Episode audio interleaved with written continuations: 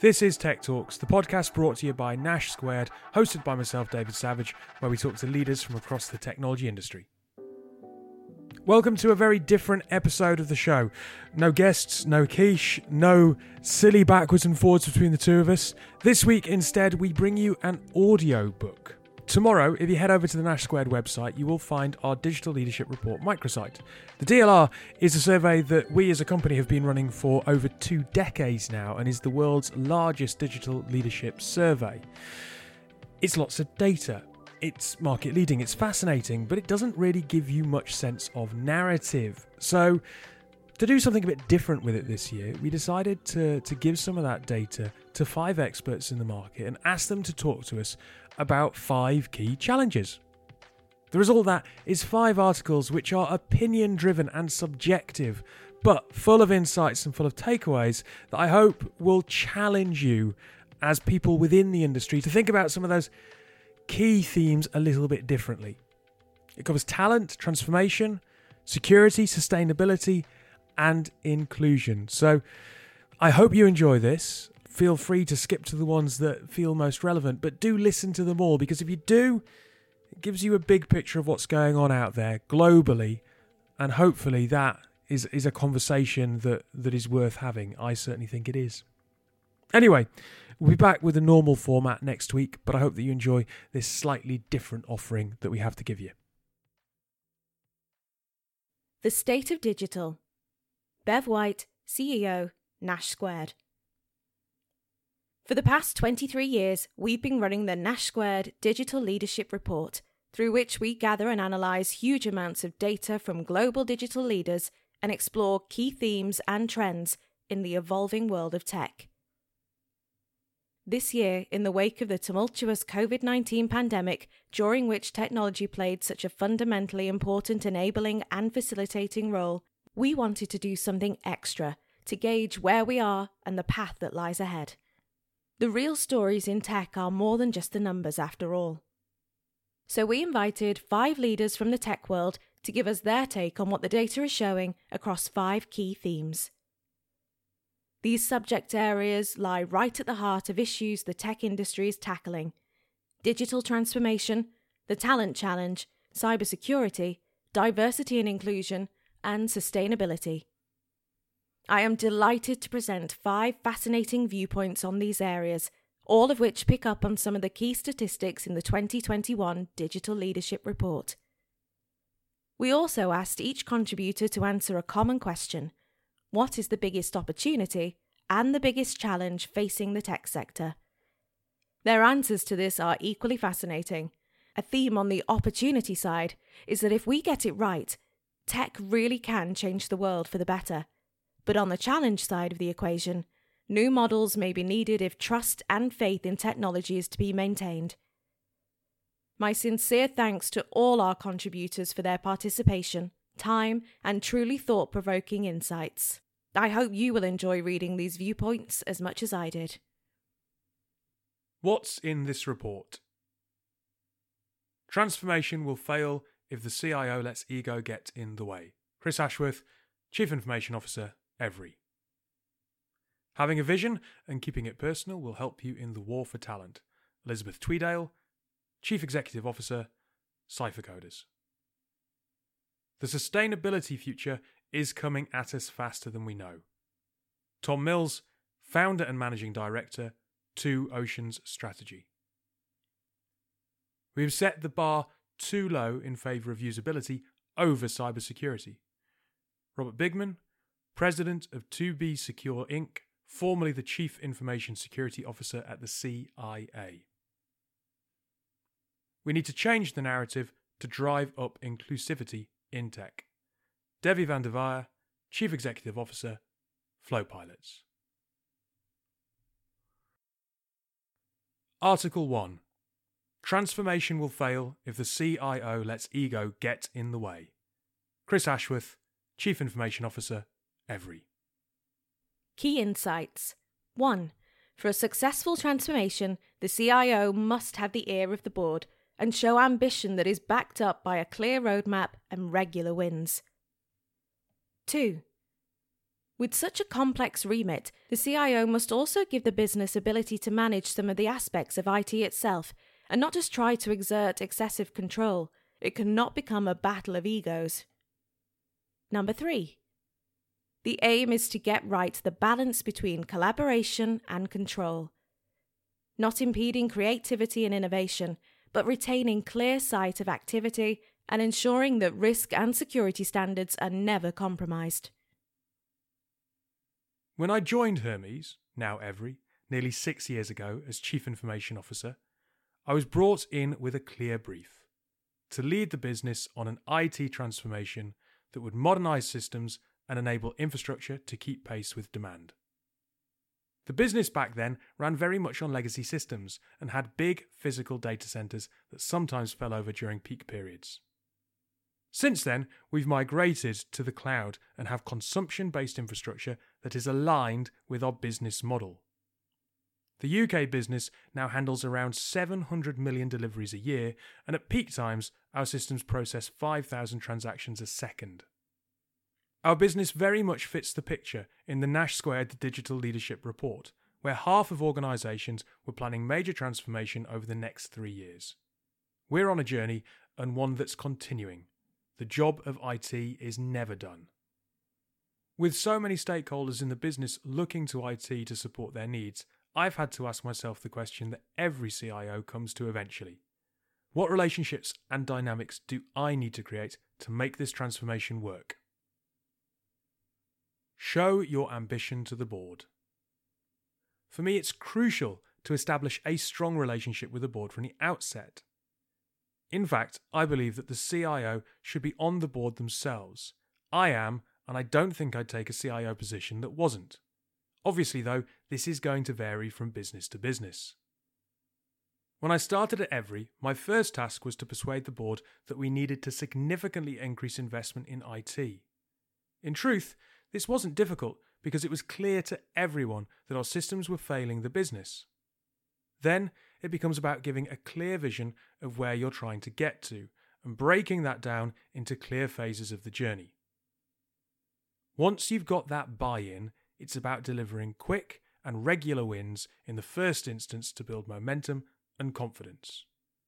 You need to be open and honest whilst also showing ambition. You need a certain toughness too.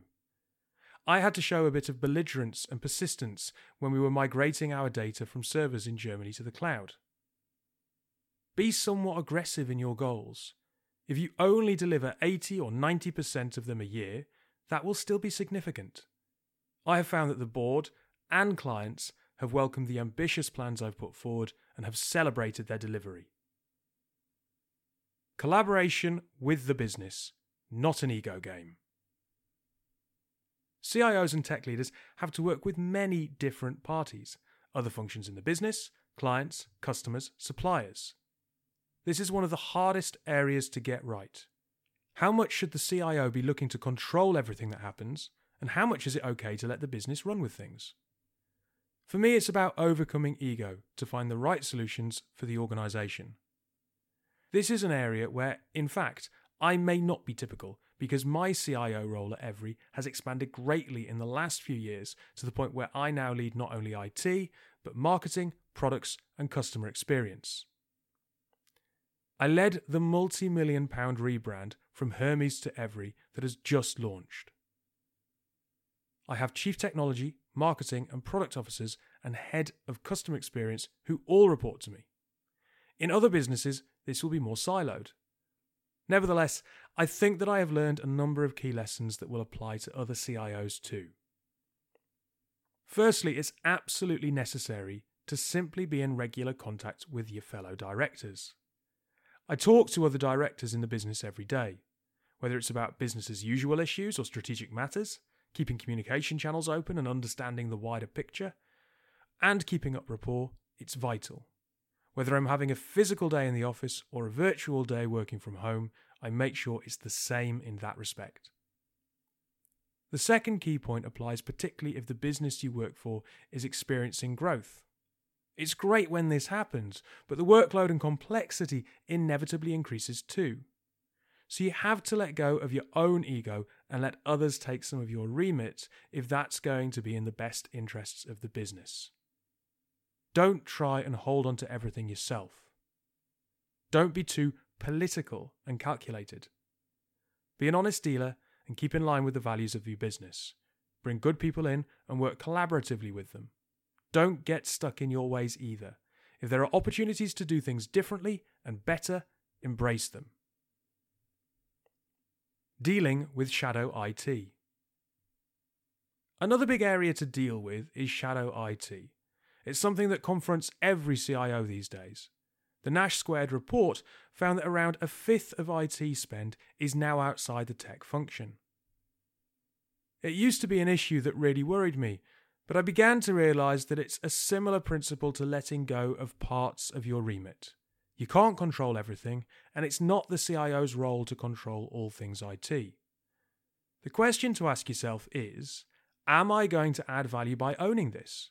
Or should I let the business get on with it build in regular reviews and feedback loops. It's the latter that works better in my experience. The non negotiable element, however, is around risk and cybersecurity.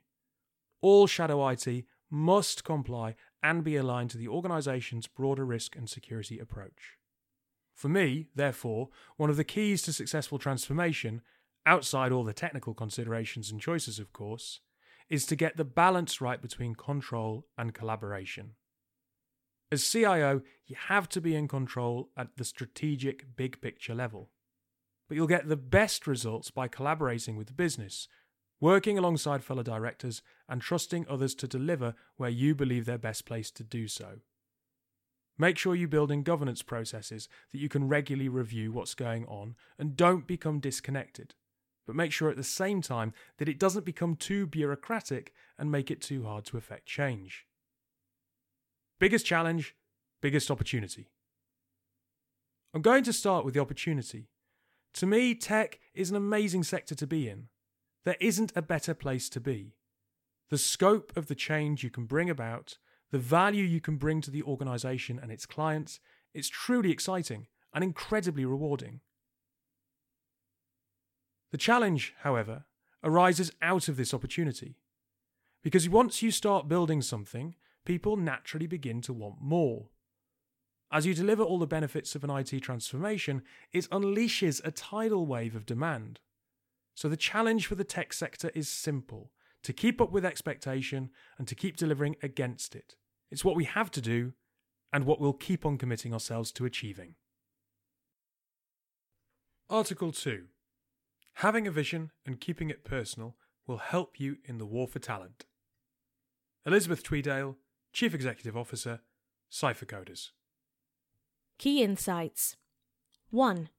Tech recruitment is a challenge for all organisations, but startups and small businesses with compelling purpose and a more personal environment can have a real edge. 2. Flexibility is also key. Balancing remote and in person working is crucial to the dynamic. 3. But businesses also need to think more widely. Consider what skills people have in other roles and actually make them tech proficient. There's more tech ability and potential out there than we realise. Without a doubt, the tech recruitment market is highly competitive as employers compete for talent. It's a theme that comes through clearly in the Nash Squared Digital Leadership Report. It seems that there's almost a continual battle going on. Post COVID, competition is probably higher than ever. This isn't just in tech. It feels that there's a lot of movement in people generally as things open up again. My experience in hiring people comes from two main sources. I'm founder and chief executive officer of Cyphercoders and Coco Coders, running in person and online coding camps for kids aged 6 to 12 years.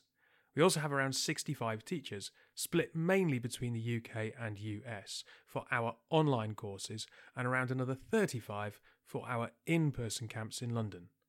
The teachers are contractors, while we have a core team of 12 permanent staff who run the business. My other source of experience is via GoSpace, an artificial intelligence development company that I helped found and I am still on the board. The main recruitment needs here are for developers. I'd say that attracting and keeping people is a challenge for all businesses to a greater or lesser extent in today's market. But I also believe that smaller businesses and startups have had significant advantages over bigger, less nimble corporates. A sense of mission with a personal touch. Firstly, startups with a clear vision or mission are a natural draw for a lot of tech talent and especially the new generation. If you can articulate what it is you're trying to achieve, what difference you're trying to make, in a compelling way, this is something that today's talent will buy into. COVID has made many people reassess their lives and careers. It gave them time to stand back and think about what they really want and what they value. Having the opportunity to be in on something from its formative stages, to take part in building that story and working towards that vision, that's a compelling proposition that most large corporates can't really offer. Another important factor is the personal element. Smaller teams are usually more centered around the individual. They feel more human and supportive. The bigger the organization, the more rigid and pervasive the bureaucracy is likely to become. It's something I really work on at Cypher, making sure that we have that human touch and that everyone feels a genuine part of the team. We even run a personality test during our onboarding phase that identifies 16 different personality types. We use the results to work out who is likely to click best with who. Connected with this personal sense is another big consideration flexibility. Post COVID, most people want and expect some flexibility in when and how they work, and employers are responding.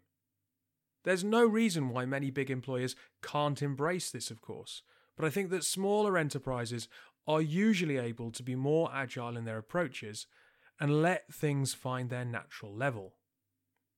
At Cypher, our core team now works entirely remotely.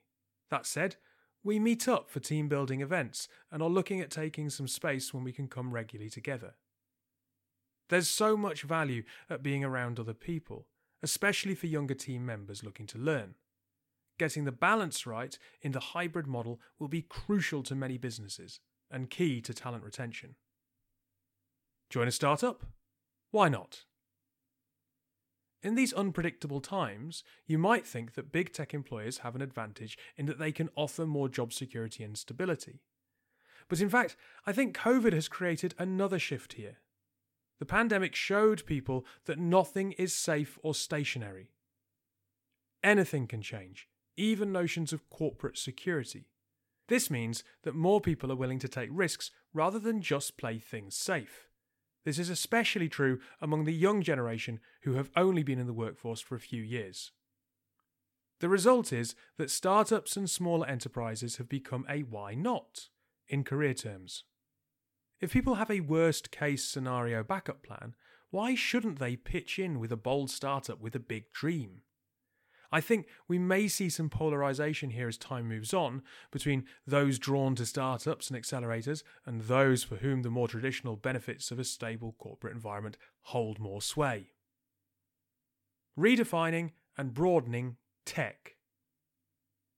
There's another key aspect to the talent challenge businesses are facing to think more broadly about what a tech role is and who may be able to fulfill it. The fact is that more people than we probably realise are proficient in tech and use it every day in their role, and this could help bridge the gaps. For example, many marketing professionals are highly skilled in the collation and analysis of data. They may even write bits of code themselves to help do this. Many such professionals have the potential to work in the tech sphere if they are inclined to do so. It was interesting to see that half of respondents in the Digital Leadership Report expect cross training into tech to increase. I think they're certainly going down the right path with that. It's also about how you present a role and communicate it. For example, we recently ran a very revealing experiment at Cypher we advertised the same marketing role with four different job titles to see what difference that would make. And it made a lot. The job title Sales Coordinator, for example, had no applications. Two other job titles generated 25% of applications between them. Marketing Guru, meanwhile, mopped up with 75% of applications received. The moral of the story is clear. If you want to attract talent, you've got to talk to people in the right language and make a role seem relevant and appealing to them. Biggest challenge, biggest opportunity. I think the biggest challenge the tech sector faces is simply keeping up with the pace. A phenomenal rate of growth and speed of development is needed to support the new ideas that are being generated. But this feeds into the opportunity. To meet these growth demands by broadening how we look at tech and realizing that there is a much wider range of skills and people that can be considered tech proficient, that's what Cypher is all about. We're not so much looking to populate the world with little computer scientists as to raise technology proficiency among the young, because tech is becoming a base foundation for so many careers. And as the skills base for tech broadens, it helps address the gender gap. 52% of our students are female. We're going to need technology skills across the workforce. Computing proficiency is the new essential skill alongside literacy and numeracy. And if we can embrace and nurture that as a society, the future will be so much brighter. Article 3 The sustainability future is coming at us faster than we know. Tom Mills, founder and managing director, Two Oceans Strategy. Key insights 1. We rapidly begin to move from ESG badges to hard data that will make an organisation's impact on people and the planet much clearer. 2.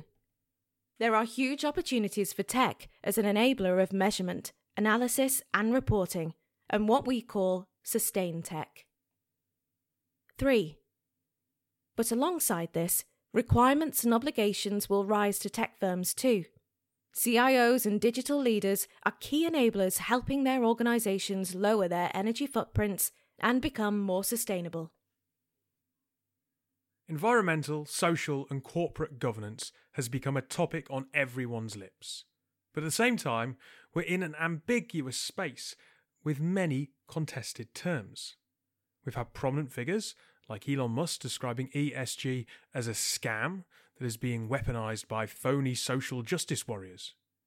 There has been a police raid on the asset manager DWS in Germany amid the whistleblowing allegations of greenwashing. Meanwhile, oil and gas valuations have rocketed by around 66% due to the current geopolitical and economic issues. So, is ESG just a matter of woke capitalism? There is no doubt that it fundamentally matters but we are still in the volatile stages of defining the lexicon and the rules of the game.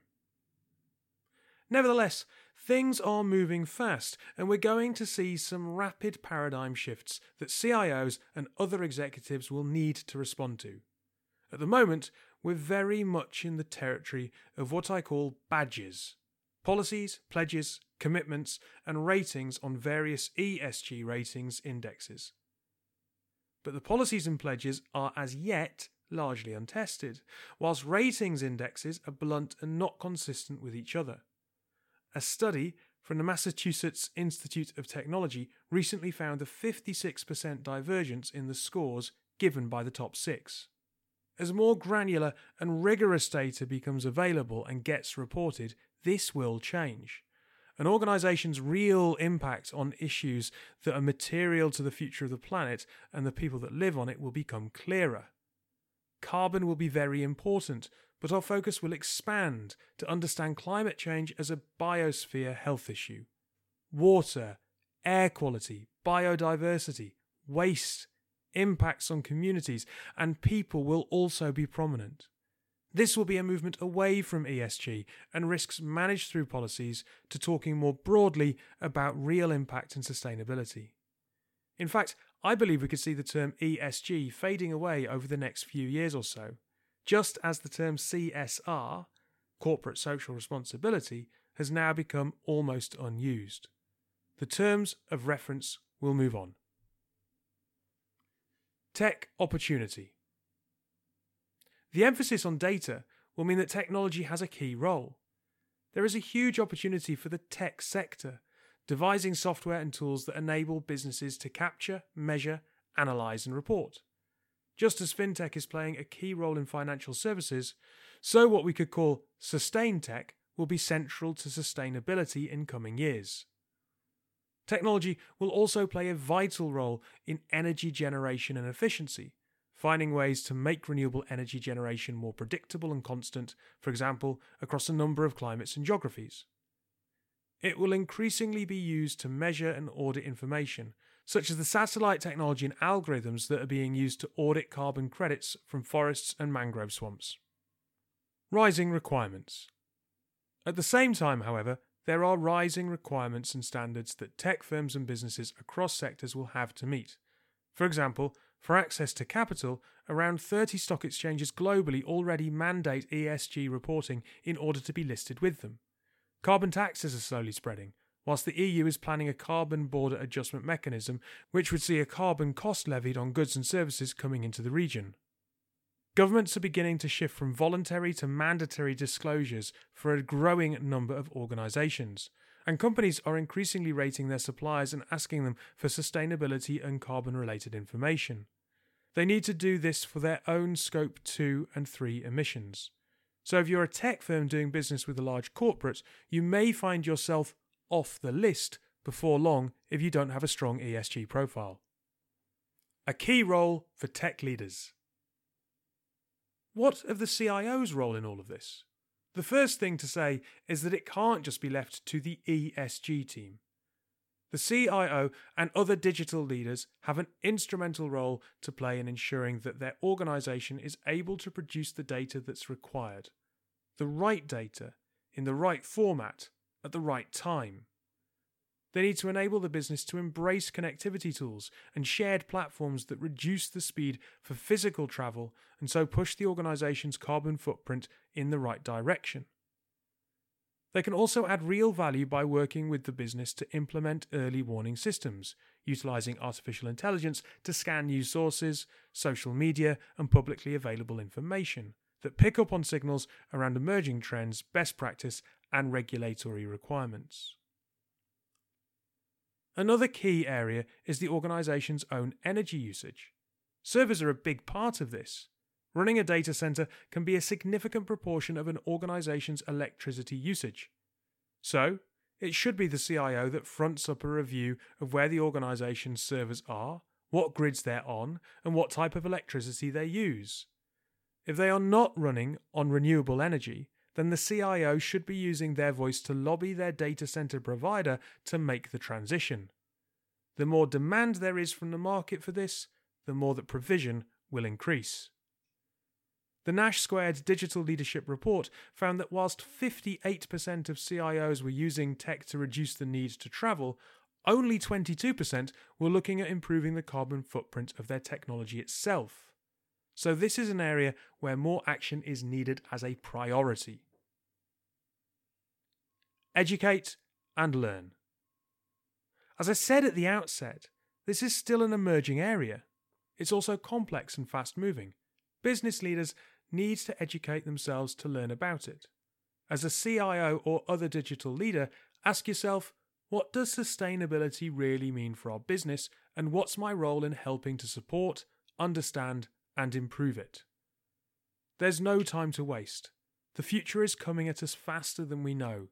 Leaders in technology must make it a priority to start looking through the sustainability lens and putting the tools and systems in place that the business needs to embrace it. Biggest challenge, biggest opportunity. Big tech business models have primarily been based on providing services that are free to consumers, with other businesses paying to advertise to them, selling people's attention so that organizations can sell to them. This leads to people buying or being encouraged to buy things they don't want. This needs to change. It's not an appropriate model anymore. So, the challenge for tech is to create a new business model where people are willing to pay for the services they want. The biggest opportunity, in my view, will be the new revenue streams arising out of the voluntary carbon market. There will be a massive opportunity for tech as the facilitator or provider of tools that are being used. It may sound niche, but it's a market where I think we will see phenomenal growth. Article 4 We have set the bar too low in favour of usability over cybersecurity. Robert Bigman, President, 2B Secure Inc., formerly Chief Information Security Officer at the CIA. Key insights 1. Organizations are favoring the user experience over security, and this is leading to significant risk. The CISO needs to exert more control. 2. There are a number of clear policies and processes businesses should follow relating to emails, attachments, and application download protocols to bolster security. 3. The hackers are in danger of winning the war. Often, they're getting into businesses without even realizing it. Better logging and monitoring is needed, and more stringent protocols to keep them out in the first place. The cybersecurity threat is present and growing. If you work in cybersecurity, it's your job to work with IT to build the necessary moats around systems to protect the enterprise. But I have real concerns that the cybersecurity criminals are winning the battle. There is a lot of focus on training users to enable them to spot phishes. This is time well spent. After all, the Nash Squared Digital Leadership Report found that there has been an 83% rise in phishing attacks. But you've got to realise that user training on its own is never going to solve the problem. There is always someone in the business whose job it is to take attachments from people they don't know, after all. As a cybersecurity consultant, I've run many simulated phishing attacks, and I've been able to get in almost every time. It's child's play in many cases for a sophisticated attacker. Systems are more important than people. The key lies not in relying on your people, but on your systems. There are some clear and simple rules that I always recommend organisations to follow. Firstly, you need a robust collection of email security validation standards. These come pretty much turned on by default in systems such as Microsoft 365 and Gmail, so don't turn them off. They establish protocols such as determining whether an email has come from a known user, for example. Secondly, you need strong security around the user's ability to execute attachments. Users should never be able to execute an attachment by clicking on it. This should open it in a viewer instead. But this is something that few organizations follow. You also need good Generation 3 software with Endpoint Detection Response, EDR, or Extended Detection and Response, XDR, capability on your desktop that minimizes the risk of users actually executing malware through an attachment. It goes without saying that businesses also need top tier anti malware and antivirus software on their desktop environments. Unfortunately, many organizations are still using malware protection products that essentially date from the 1990s. Hackers are continually working on and testing their attack tools and can find loopholes in old defense systems. You really have to ensure that you are using updated and modernized antivirus software. Then there is application control. You can't let users download any application they want from the internet into your corporate environment. So don't ever give general users administrative privileges. It's one of the first things hackers will look for. Again, this is something that few organisations follow rigorously enough. Alongside this, you'll need application controls in place. This means having software running on your systems that only allows certain executable software to run. But I've seen this not being sufficiently followed even in the biggest corporate organisations. They may have elaborate and sophisticated cybersecurity programs in place, but still have much too a lax policy around users downloading applications. Correcting the usability security balance. It all comes down to the balance between user experience and cybersecurity. I fear that the bar has fallen too low. The pendulum has swung too far towards the user. CISOs need to exert their influence to get the balance redressed. Of course, Every business wants to support a good user environment and not slow down work and productivity by having too many checks and barriers. But the measures I've outlined above won't have a great impact on most users. They will only have a significant effect on people who are downloading applications and software from the internet and outside sources very frequently. For them, practical solutions can be agreed. The measures just make good security sense. It's all part of taking a threat based approach. See the threats and act on them. I always ask my clients Have you done all the things possible to minimize your risk from hacking?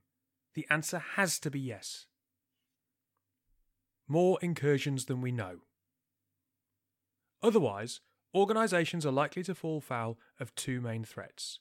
The first, and biggest, comes from external attackers. Ransomware attackers have become a big problem. I see a couple of cases every month among my clients. But attackers are also trying to get in so they can exfiltrate data and information to sell it on the dark web. This is where we're really losing the war, because often the cyber criminals are getting in and organisations aren't even aware. There are far more attacks going on now than we know. Criminals are gaining access, using the user's privileges to move around inside systems, then exfiltrating data out on a path that the company already uses, so they don't see it. They don't have good logging to spot or track misuse.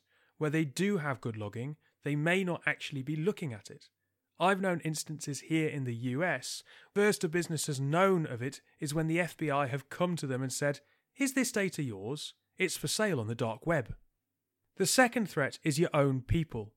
Not so much malicious inside activity, which in my experience is actually relatively rare, but much more frequently human error that leads to people mistakenly sending sensitive or confidential data outside the organisation.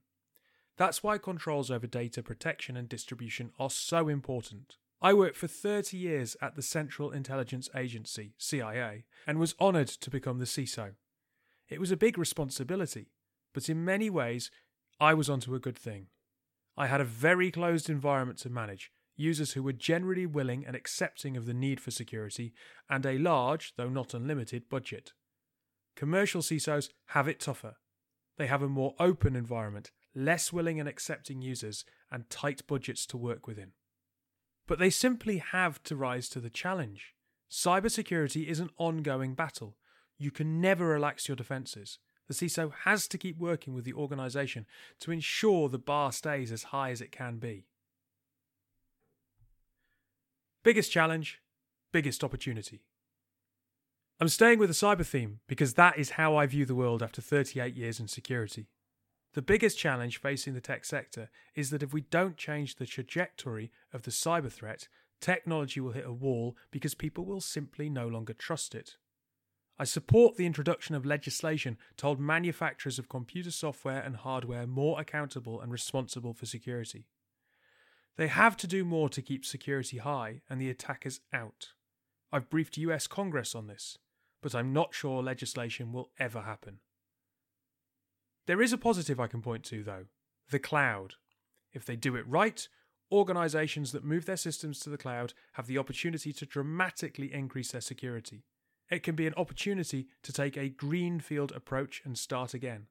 To their credit, I've seen a number of organisations that have done a great job moving to the cloud and making themselves significantly more secure.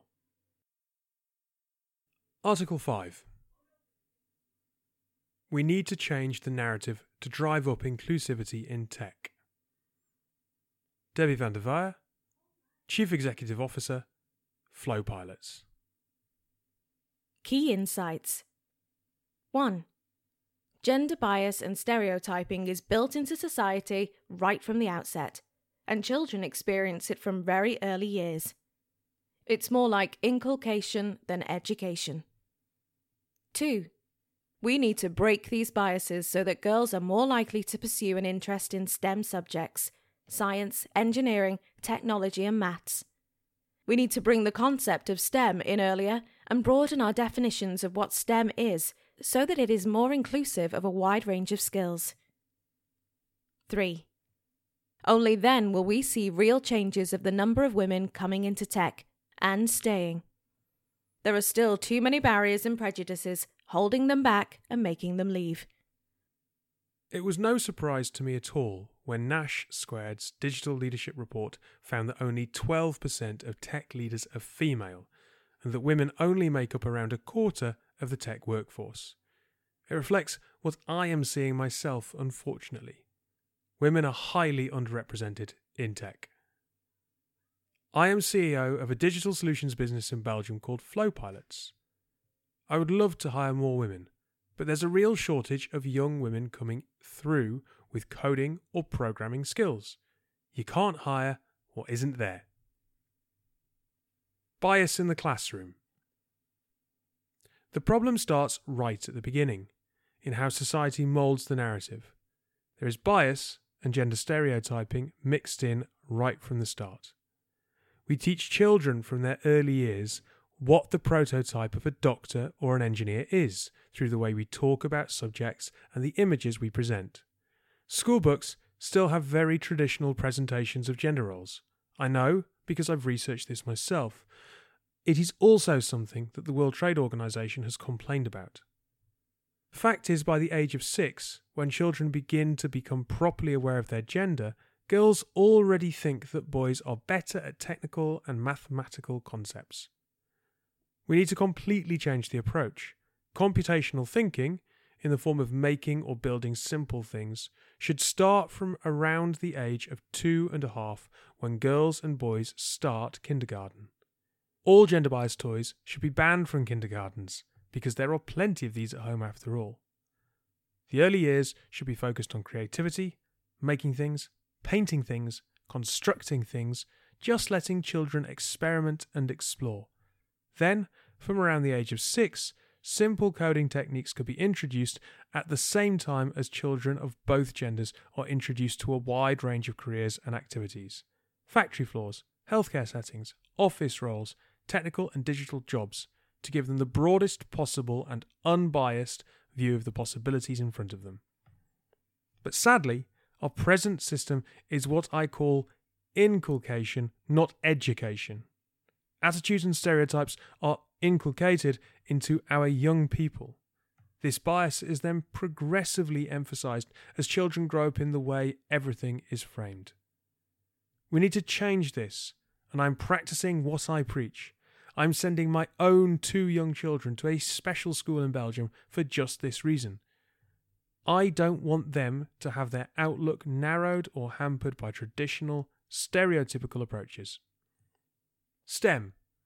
Too late and too narrow.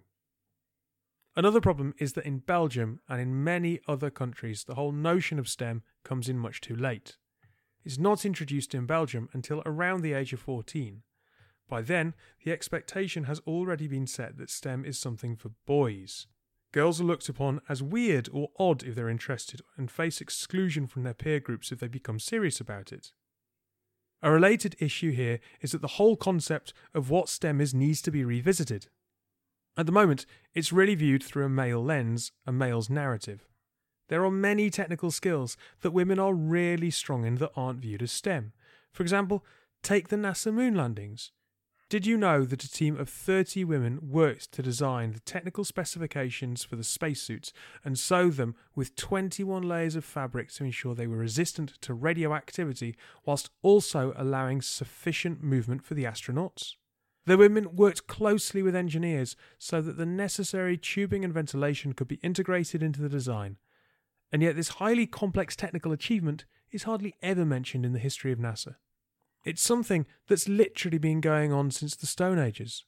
Technical advancements then are talked about in terms of a spear and arrow tips that men invented. But what about the women who developed pottery skills so that food could be cooked and also stored and preserved? It's great that diversity and inclusion is much more on the agenda now, and I hope that we will see increasing levels of change. But until we transform the underlying narrative right from the start, I'm not so hopeful about how far reaching that change will be. Tactics for change. There are things that help. I regularly speak at schools and colleges to inspire young girls. I also run a network for women that meets every month. The aim is to show young women coming into tech that there are role models who can inspire them, other women who have made it to the top. This helps diminish the fallout, because another vicious circle is that those women who do come into tech often get to the age of 30 and 35 and are disappointed by the lack of women around them and drift out of the profession towards something else. This is also the age where many women begin to start a family, and often they don't come back. I encourage women in the workforce to expand and develop their skills. There aren't many women coming through with programming skills, but there are more in support roles. So I push them to take courses, develop their professional knowledge, and talk the talk. Women have brilliant skills and capabilities that really suit them to careers in tech creativity, communication, collaboration. They tend to really think about the needs of users and what key achievements are in a new piece of software or app. Men might say, let's build this because we can. Women are more likely to say, if we build this, what problem will it solve? It's a continual battle, though. A partner at a big four accountancy firm recently told me that women are better at looking after children because we are biologically predefined to do it. That may or may not be the case, but that doesn't mean women can't do a whole range of other things as well, and it's something I'm never going to stop fighting for. Biggest challenge, biggest opportunity. My biggest challenge and opportunity for the technology sector are both also, in a sense, related to gender and bias. The biggest challenge we face is ethics in the development and use of AI. It worries me how little regulation there is and how little awareness there is of the dangers of building bias into tech.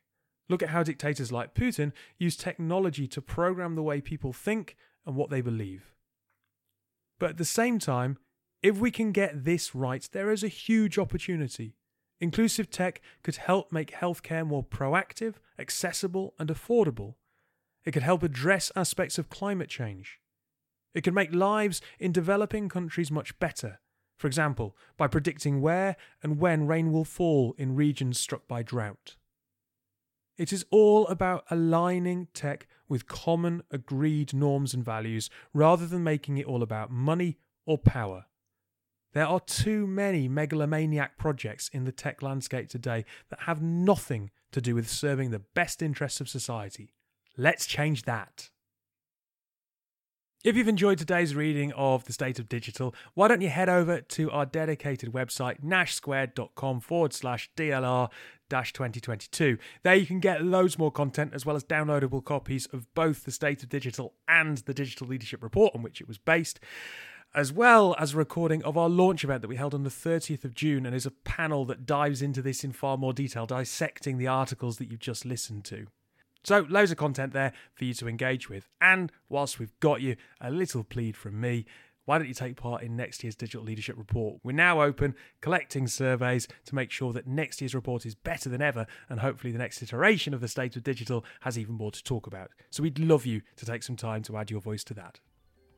As I said, head over to nashsquared.com forward slash DLR dash 2022.